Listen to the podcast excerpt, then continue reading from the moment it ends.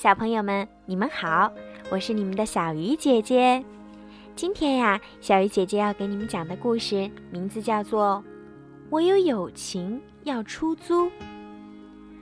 从前有一只大猩猩，它常常想：我好寂寞，我都没有朋友。有一天，大猩猩在大树上贴了一片叶子，上面写着。我有友情要出租，一小时五块钱。然后坐在树下等呀等呀。这时候，小女孩咪咪骑着脚踏车来了。咪咪随在野外做研究的父母来到森林，她正一个人玩耍呢。看到叶子，咪咪就问：“什么叫友情出租？”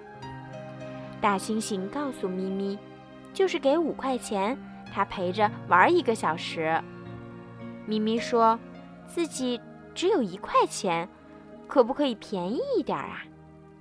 大猩猩高兴极了，赶快收下一块钱，开始用沙漏计时陪咪咪玩。他们先玩猜拳、踩脚的游戏，就是出剪刀石头布，谁输了就让对方踩一脚。大猩猩只会出布，咪咪就总出剪刀，结果大猩猩被踩了一脚又一脚。可是总算有人来和自己玩，他一点儿也不在乎。第二天，咪咪又带着一块钱来租友情，还要玩踩脚的游戏。大猩猩已经琢磨出握紧拳头出石头了，咪咪出剪刀自然要输啦。大猩猩高高抬起脚，咪咪吓得缩成一团。可是大猩猩踩下来一点儿也不疼。他们又高高兴兴地玩起来。接下来的日子，咪咪每天都来租友情，他们一起尽情玩耍。咪咪还会给大猩猩讲故事呢。有时候，咪咪忙着做作业，大猩猩会安静地在一旁守候着。他们早把计时用的沙漏忘到九霄云外了。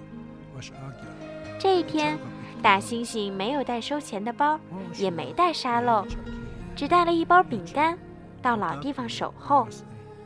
可是，左等右等也等不来咪咪。最后，载着咪咪的汽车过来了。咪咪说：“他要搬家了，而且他也没有钱了。”他留下心爱的布娃娃作为告别礼物。